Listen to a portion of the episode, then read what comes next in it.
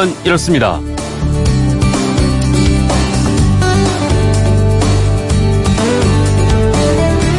안녕하십니까 전종원입니다. 18년 만에 하는 개편이라고 하죠. 건강보험료 부과 체계. 이달부터 보험료를 새로 내는 분들도 있고 덜 내는 분들도 많은데 지난 5월에 종합소득세 신고를 한 지역 가입자들 가운데 소득이 작년보다 감소한 분들이라면 보험료를 당장 더 낮출 수 있다는 거 알고 계십니까?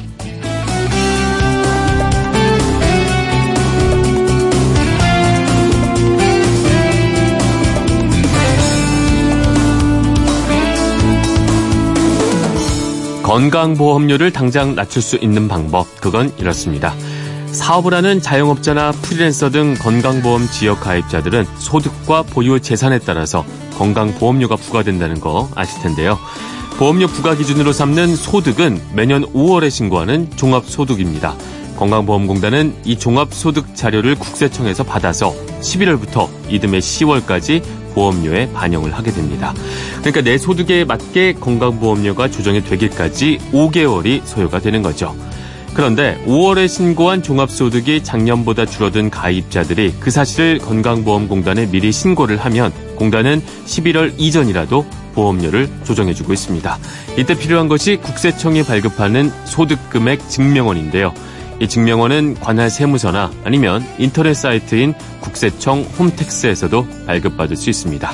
이 소득금액 증명원만 있으면 신청은 아주 쉽습니다. 건강보험공단 지사에 직접 제출을 하거나 팩스로 보내면 되거든요. 해당되는 분들은 건강보험 보험료 몇 달 미리 아껴보시길 바랍니다.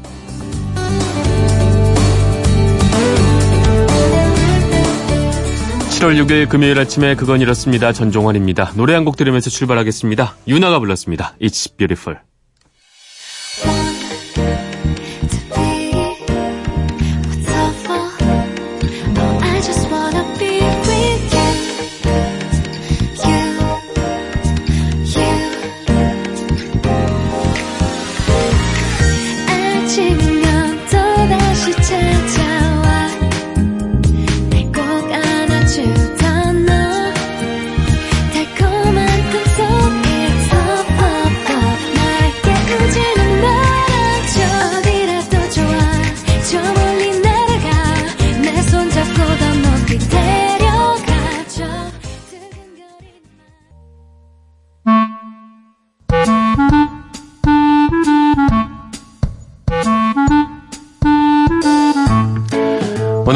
여자, 오늘도 곽지연 리포터와 함께하겠습니다. 안녕하십니까? 네, 안녕하세요. 네, 오늘은 어떤 정보인가요? 네. 책 좋아하는 직장인 분들에게는 반가운 소식이 하나 있어요. 네. 이제부터 책을 사면 소득 공제를 받을 수 있습니다. 어, 책을 샀을 때 특별히 공제를 해주는 거군요. 네. 어, 자세히 좀 알려주세요. 어, 이달부터 책을 산 것뿐만 아니라 공연을 봤다면 그 비용이 소득 공제 대상에 포함되거든요. 네. 이제 내년 초 연말 정산에서 소득 공제 혜택을 받으실 수 있어요. 오. 다만 소득 공제를 받으려면 총 급여와 신용카드의 사용액이 조건을 충족해야 되거든요. 네. 이제 연봉에서 비과세 소득을 뺀 총 급여가 이제 7천만 원 이하인 음. 직장인만 소득 공제가 가능하고요. 네. 신용카드 사용액은 총 급여의 25%를 넘으면 도서와 공연 소득 공제를 받을 수 있습니다. 네. 소득 공제율은 30%를 적용하고요. 공제 한도는 100만 원이에요. 아무래도 이렇게 어, 소득 공제가 되다 보면 독서 문화의 저변이 조금은 더 그쵸? 넓어질 수가 있겠죠. 네. 그리고 또 올해는 그 정부가 지정한 책의 해이기도 하거든요. 네. 책 책을 많이 사서 읽으시면 좋을 것 같은데요. 네. 근데 사실 책이 좋다는 건 다들 알지만 우리 직장인들에게 독서하기 예. 그쵸 네. 좀 어려운 일이긴 해요. 네. 그래서 준비했습니다. 책 읽을 시간이 없다. 책만 보면 잠이 온다 하시는 분들을 위한 팁 몇 가지만 어, 소개해 드릴게요. 이 팁을 좀 참고를 하면 아무래도 책을 보는 재미를 조금 더 늘릴 수 있다 이런 말씀이신 것 같은데 어떤 네, 방법들이 있을까요?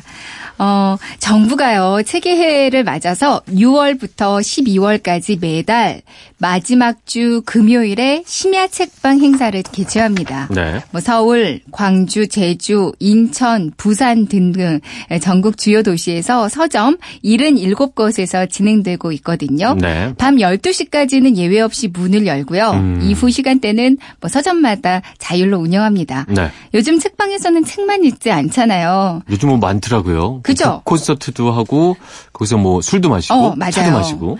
어, 지난달 그러니까 지난 주 금요일에 29일에 처음 이 행사가 열렸는데요. 네. 정말 다양한 책 관련 문화 행사들 뭐 낭독회, 낭송회, 공연도 열리고요. 북토크도 열린다고 음. 하고 뭐 여러 가지 행사들이 많이 펼쳐지니까 네. 만족도가 굉장히 높다고 합니다. 이제는 불금에 술 드시지 마시고요. 네. 책방을 가면 좋지 않을까 싶어요. 네. 어, 2018년 책의 해 조직위원회에 따르면 앞으로 심야 책방 책방을 200곳 이상으로 더 늘릴 계획이라고 음. 하거든요. 그러니까 마지막 주 금요일입니다. 그러니까 이번 달은 27일이 되는데 더운 여름밤 시원한 책방에서 열대야를 음. 이겨보시는 건 어떨까 싶어요. 네, 한참 더울 때인데 아, 술 마시면 순간적으로는 좀 덜 더운 것 같지만 더 덥습니다. 네, 차라리 그렇죠. 그 가서 책 보고 네. 에어컨 쐬면서 그래도 좋을 것 같은데요. 음, 맞아요. 음, 매달 마지막 주 금요일이라는 거죠? 네, 네. 기억해 주시면 좋을 것 같고요. 또 이제 책만 보면 잠이 온다 하시는 분들 혹은 책을 끝까지 읽지 못하시는 분들 많으신데요. 네. 이런 분들 보면 되게 이제 자신한테 맞지 않는 책을 보는 경우가 많다고 합니다. 네. 이제 독서의 아이콘이 된 방송인 고명환 씨가 이게 여러 번 얘기하긴 했거든요. 네. 이제 자신에게 맞는 책을 고르는 게 다독의 기본 음. 원칙이다라고 그래요. 그러니까 나한테 맞는 장르를 찾을 때까지 계속 좀 다양한 장르의 책을 시도해 보는 것도 좋다고 하고요. 네. 근데 이런 과정도 쉽지 쉽지 않다 하시는 분들은 책 처방을 받으시면 좋습니다. 처방이요? 네. 이거 어떤 처방이 있는 거죠? 요즘 정말 이색적인 개성 있는 서점들이 참 많은데요. 그 네. 중에서 네. 책 처방을 해주는 곳들이 있거든요. 음.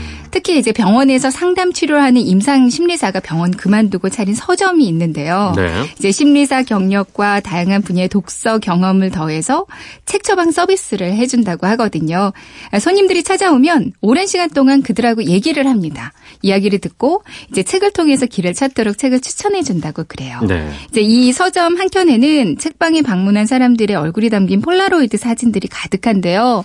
보니까 그 사진 속 얼굴들은 저마다 정말 환하게 웃고 있더라고요. 음, 정말 그 이색적입니다. 책 처방까지 있다는 게 말이죠. 네. 어, 근데 뭐 어쨌든 다들 하는 얘기는 시간이 많이 없다가 음. 책을 못 보는 가장 큰 이유일 텐데 어떻게 좀 자투리 시간을 활용할 수 있는 그런 방법들은 없을까요? 시간이 정 안 된다 싶으시면 네. 이제 자투리 시간에서 읽을 수 있는 전자책이 또 있잖아요. 네. 이북. 음. 요즘 진짜 잘 돼 있거든요.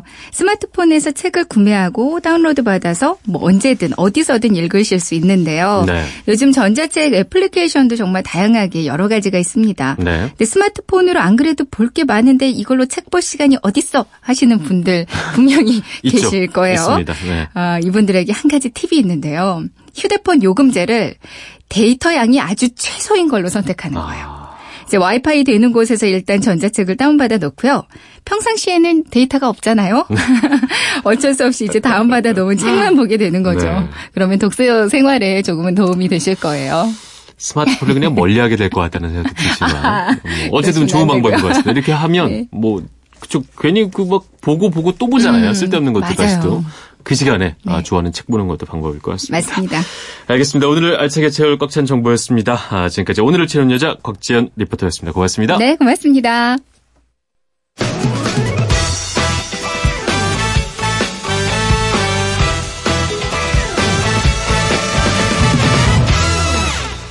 결국 그룹 회장까지 나서서 공식 사과를 했죠. 아시아나항공의 기내식 사태. 비행기에서 이 기내식이 제공되기 시작한 건요, 약 100년 전입니다. 1919년에 런던과 파리를 운행하던 영국 항공사가 승객들에게 샌드위치와 과일, 초콜릿 등을 종이 상자에 담아서 제공한 게 처음이라고 하는데요. 근데 이게 처음부터 비행기 안에서 나눠준 건 아니었습니다. 아, 비행기가 착륙한 공항에서 나눠줬다고 하고요. 왜냐하면 당시 비행기는 음식을 실을 공간이 부족했기 때문인데 그러니까 최초의 기내식은 기내식이 아니라 기외식 일종의 도시락이었던 겁니다. 뭐 사람마다 다르겠습니다만은 기내식 먹으면 어, 소화가 잘 안 된다는 분들 계시죠. 어, 비행기 안은요 산소 농도가 지상에 비해서 80%밖에 안 되고 습도 역시 5에서 15%에 불과합니다. 그리고 기압도 낮기 때문에 뭐 속이 더부룩해지기 십상이죠. 그 때문에 기내식은 소화가 잘 되고 칼로리가 낮은 식품으로 구성하는 것이 일반적이라고 하네요. 아, 그리고 그거 아십니까? 이 기장과 부기장은요, 서로 다른 음식을 먹는다고 합니다. 같은 음식을 먹었다가 둘 다 배탈이 나거나 식중독에 걸리면 안 되기 때문이겠죠. 기내식을 제대로 씻지 못하고 있는 이 항공사의 아, 기장과 부기장. 그래도 이 원칙을 잘 지키고 있을지 갑자기 궁금해집니다. 어, 네, 7월 6일 그건 이렇습니다. 전종환입니다. 잠시 후 궁금증이 지식이 되는 아하에서 청취자 여러분이 평소 생활하다가 생긴 궁금증들 모아서 속 시원하게 풀어보고요. 인생을 존엄하게 마무리하기 위한 제도죠. 사전연명 의료 의향서라고 한 번쯤은 들어보셨을 겁니다. 키워드 인터뷰에서 자세히 알아보겠습니다. 잠시 후에 돌아오겠습니다.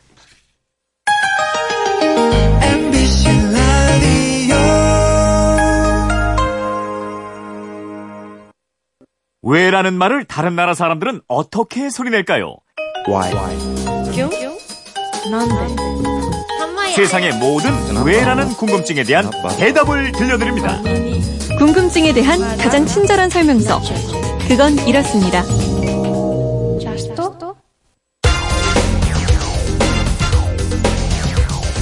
궁금증이 지식이 되는 아하. 생활 속에서 불쑥불쑥 튀어나오는 궁금증, 마르지 않는 샘물 같습니다. 별의별 궁금증이 계속 들어오고 있는데 궁금증 해결사죠. 오승훈 아나운서와 풀어보겠습니다. 안녕하십니까? 안녕하세요. 네, 오늘은 뭐 먼저 설명을 해주실 게 있다고요? 네, 2주 전이었어요. 항공기 티켓에 적혀 있는 K2905, OG 511 뭐 이런 편명을 정하는 규칙도 있다 음. 말씀드렸는데 기억나시죠? 기억납니다. 두주 네. 정도 전이었었던 것 같아요. 맞습니다. 네. 그때 우리 시민들이 타는 버스 번호도 권역을 나눠서 번호를 매기는데 있는데 음. 항공 평명 숫자에도 비슷한 원칙이 적용되고 있다 이렇게 말씀을 드렸어요. 네. 그때 전종원 아나운서도 어 이것도 처음 알았다 그러셨는데요. 맞습니다. 다른 청취자분 몇 분도 어떤 어. 원칙이 있는 거냐 이렇게 버스 음. 번호에 대해서 물어오셔서 오늘 좀 설명드리려고 합니다. 좋습니다. 늘 궁금했습니다. 이 음. 버스 번호가 너무 많은데 네. 어떤 원칙이 있는 건지 말이죠. 네, 말씀드릴게요. 서울 시내를 다니는 버스 중에 파란색 버스는 큰 줄기가 되는 간선 버스고요. 네. 번호가 세 자리입니다. 초록색 버스는 곁가지로 갈려나간 지선 버스고요. 아, 간선이 큰 줄기고 지선이 곁가지다 이렇게 이해를 하면 되는 거군요. 맞습니다. 예. 음. 그 번호가 초록색 버스는 4자리예요. 네. 예, 먼저 파란색 간선 버스 중에서 141번 버스를 예로 들어볼게요. 네. 이 버스는 서울 도봉산에서 염곡동까지 가는 간선 버스인데요. 음. 141번에서 맨 앞자리 숫자 1은 출발지의 권역을 알려주는 번호고요. 네. 두 번째 자리 숫자 4는 도착지의 권역을 알려주는 번호입니다. 네. 그러니까 141번 버스는 1번 권역에서 출발해서 4번 권역으로 가는 버스다. 이런 뜻입니다. 아, 그렇다면 233번 그 간선 버스라면 네. 2번 권역에서 3번 권역으로 가는 버스다.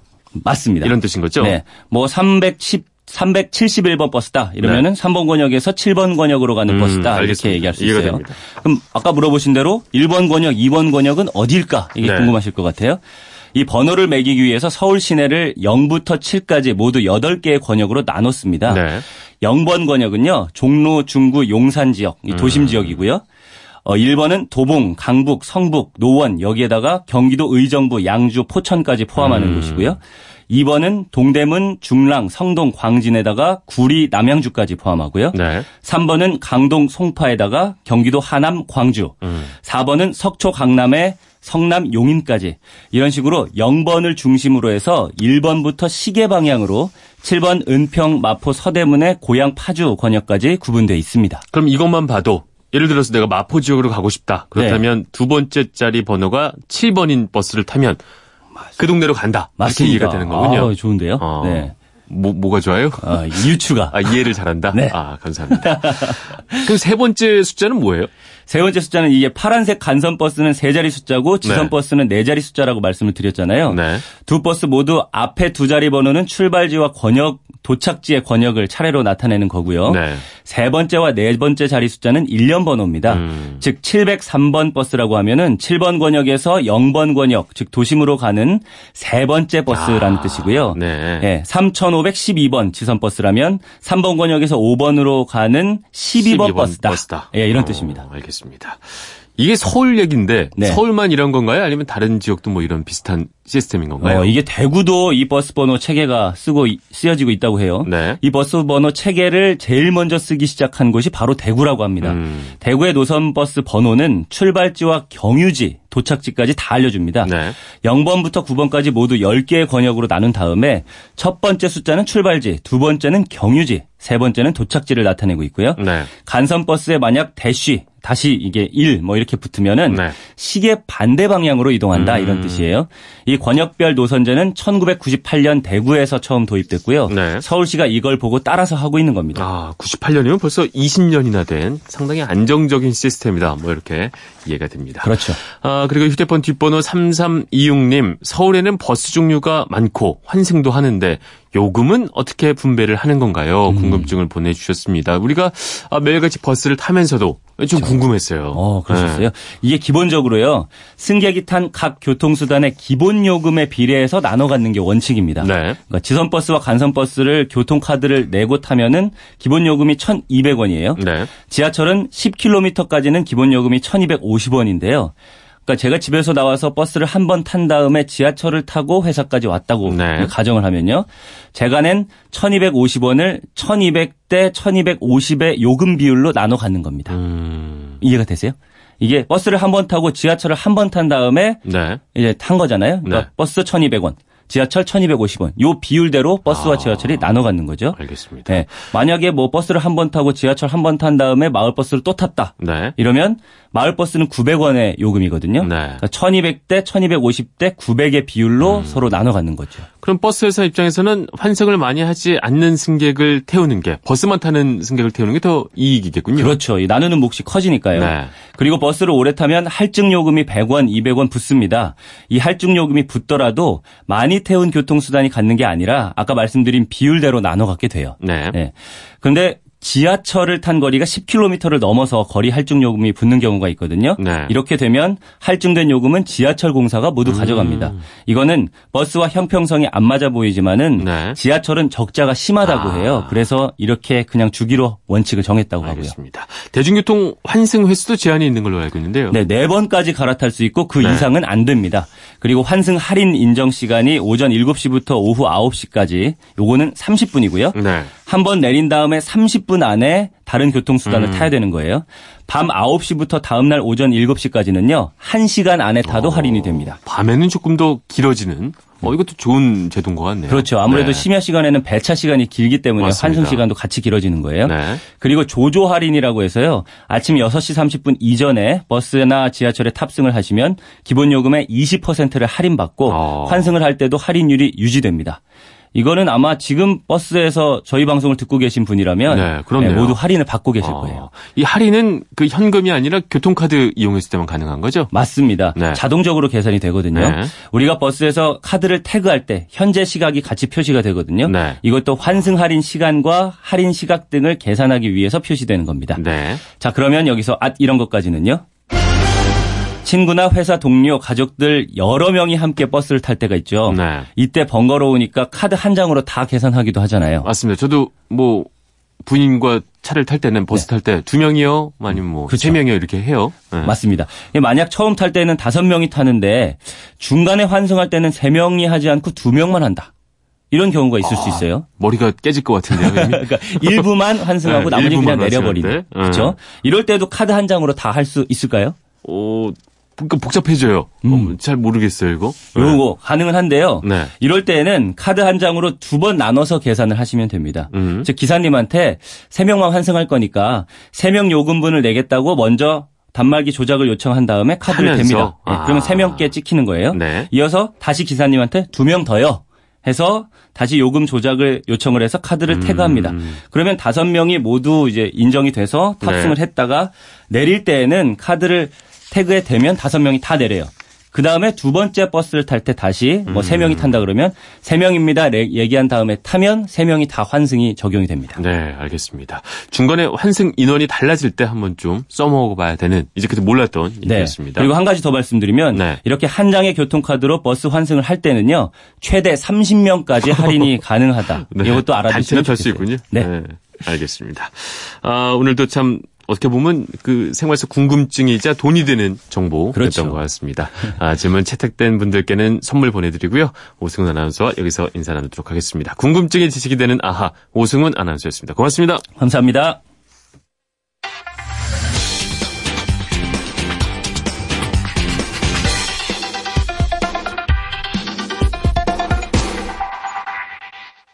존엄사에 대한 이야기 많이 들어보셨을 겁니다. 그동안 논란도 참 많았었는데 오랜 논의 끝에 존엄한 마무리를 위한 제도 연명 의료 결정법이 올 2월부터 시행이 됐습니다.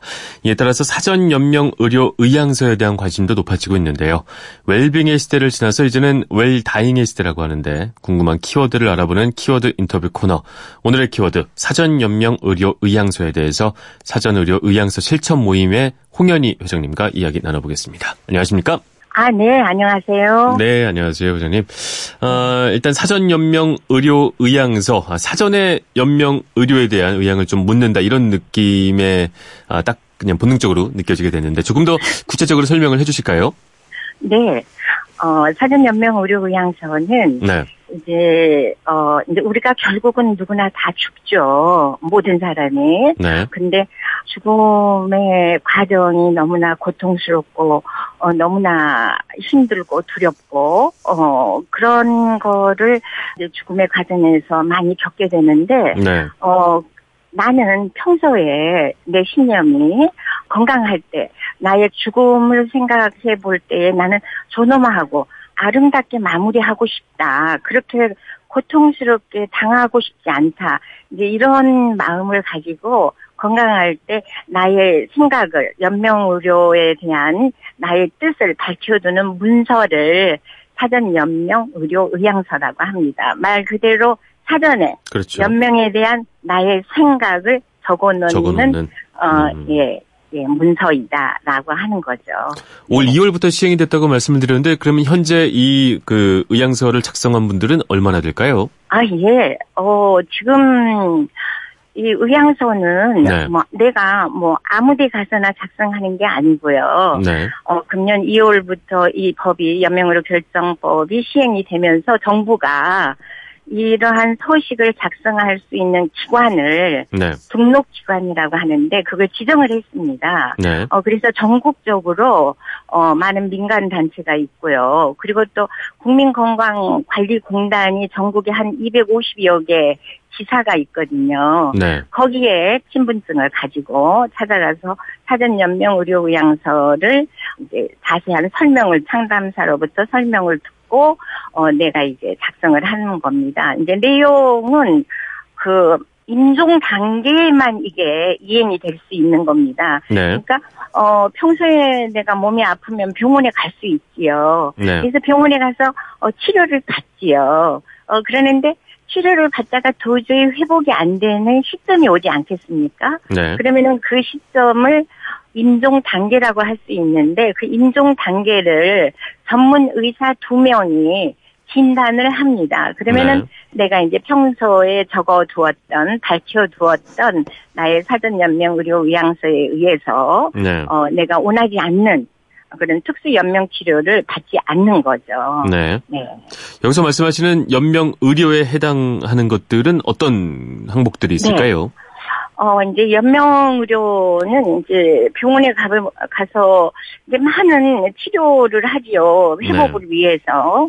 그러는데, 어, 조금 전에 제가 말씀드렸던 것처럼, 어, 도저히 회복이 안 되는 그 시점, 임종 단계에서는, 어, 치료를 해도 더 이상의 어떤 회복으로 갈 수 없고, 또 그 도저히 회복이 안 된다라고 되어진 그 시점에 적용을 하는 거거든요. 항목들은 구체적으로 예, 어떤 예, 것들이 있을까요? 심폐소생술을 네. 안 하겠다라는 거고요. 네. 그다음에 인공호흡기 부착을 안 하겠다고 하는 거고요. 네. 그다음에 어, 혈액 투석 안 하겠다고 하는 거고요. 항암제 투여를 안 하겠다고 하는 겁니다. 네, 네 가지가 있는 거군요. 네. 를안 하겠다고 하는 거고요. 음. 어, 그래도 도저히 중단할 수 없는 거는 통증 조절, 통증 완화 치료. 네. 그러니까 이제 굉장히 그렇게 육체적으로 통증이 심할 때 그 통증을 완화해주는 치료가 반드시 필요하거든요. 네. 어, 그게 바로 인간의 존엄성을 굉장히 영향을 끼치는 거기 때문에 네. 통증 완화,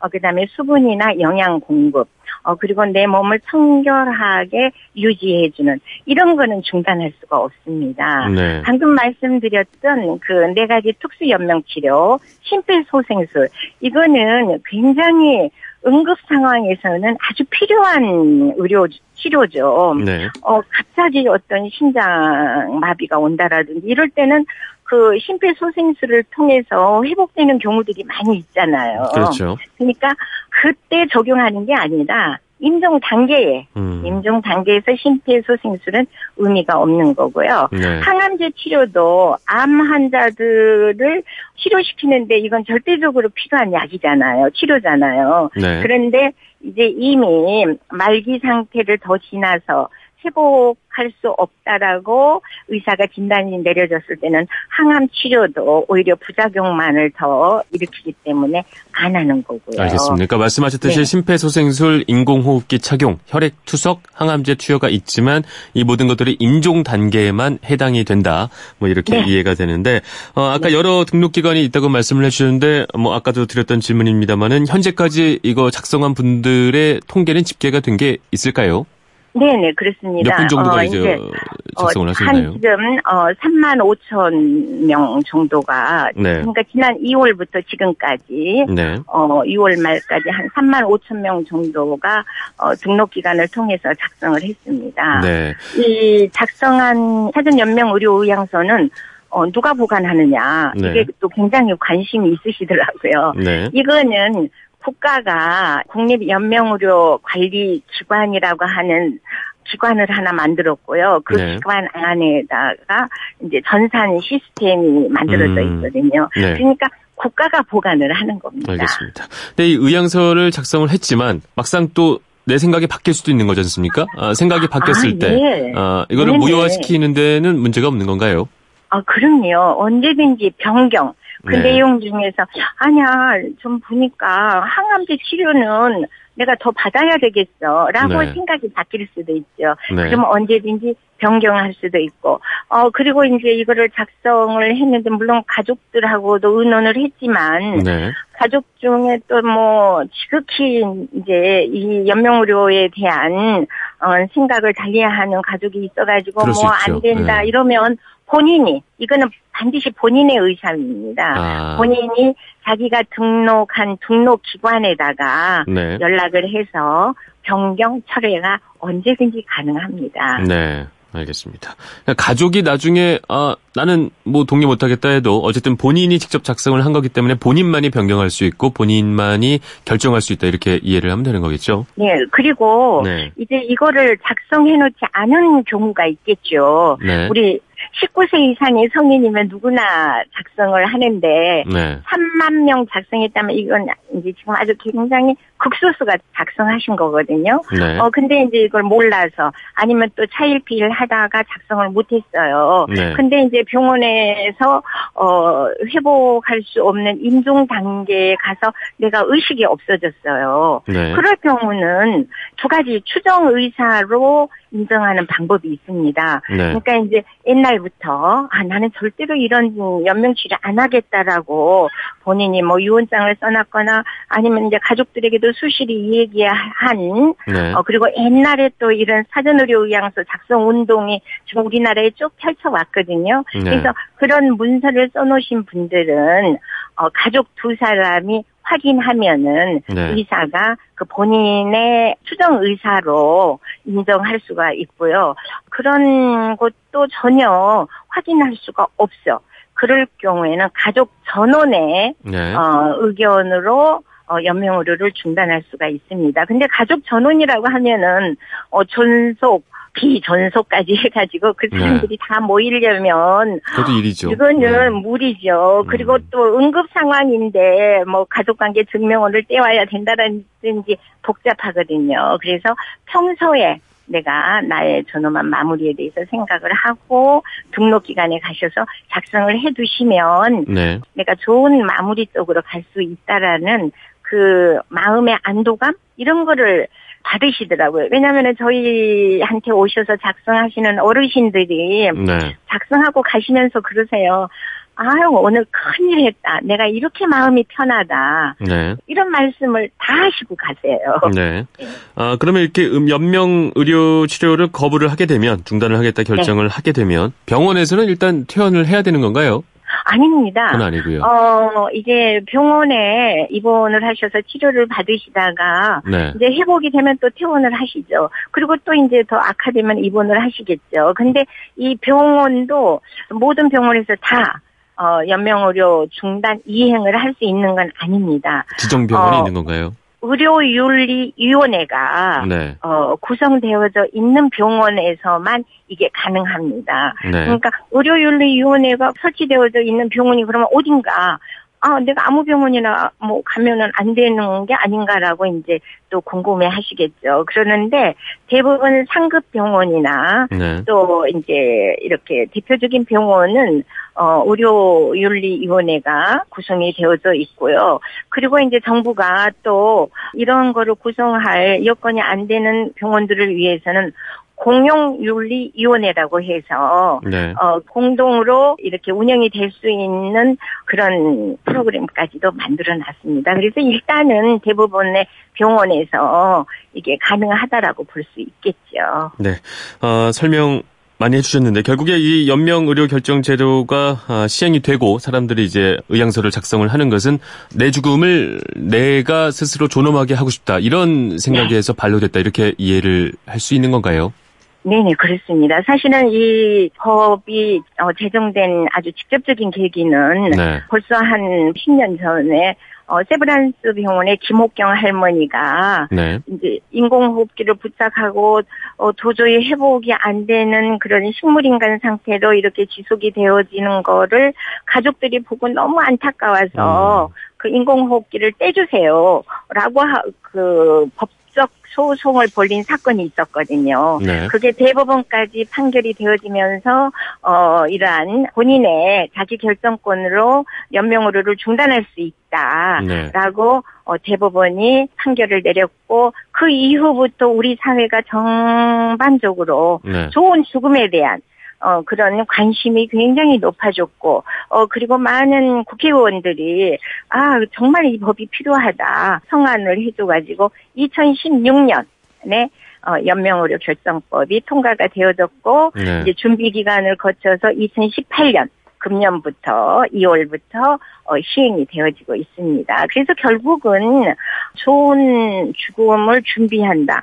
이거는 좋은 삶을 산다라는 말하고 네. 바로 통하는 말이라고 할 수가 있거든요. 어, 그래서 죽음에 대한 마무리. 그거는 바로 좋은 삶을 살 수 있는, 어, 살고자 하는 나의 의지, 이런 거를 다시 한번 확인하고 다짐하는 그런 의미로 또 우리가 이해할 수 있기 때문에 굉장히 바람직한 어, 활동이라고 이제 저희가 현장에서 또 많은 것들을 보면서 느끼게 됩니다. 알겠습니다. 임종 단계에서 연명 의료 중단을 결정하는 사전 연명 의료 의향서에 대해서 이야기 나눠봤습니다. 지금까지 사전 의료 의향서 7천 모임 홍현희 회장님이었습니다. 말씀 감사합니다. 감사합니다. 네, 우리 삶뿐만 아니라 죽음까지도 인간의 자존감을 지키려는 노력이 아닌가 그런 생각이 들었습니다. 저는 금일 마지막 곡입니다. Listen to my heart. 가렛 게이츠의 노래 들으면서 마무리를 하겠습니다. 저는 내일 다시 찾아오겠습니다. 지금까지 아나운서 전종환이었습니다. 금요일 아침 모두 힘내십시오.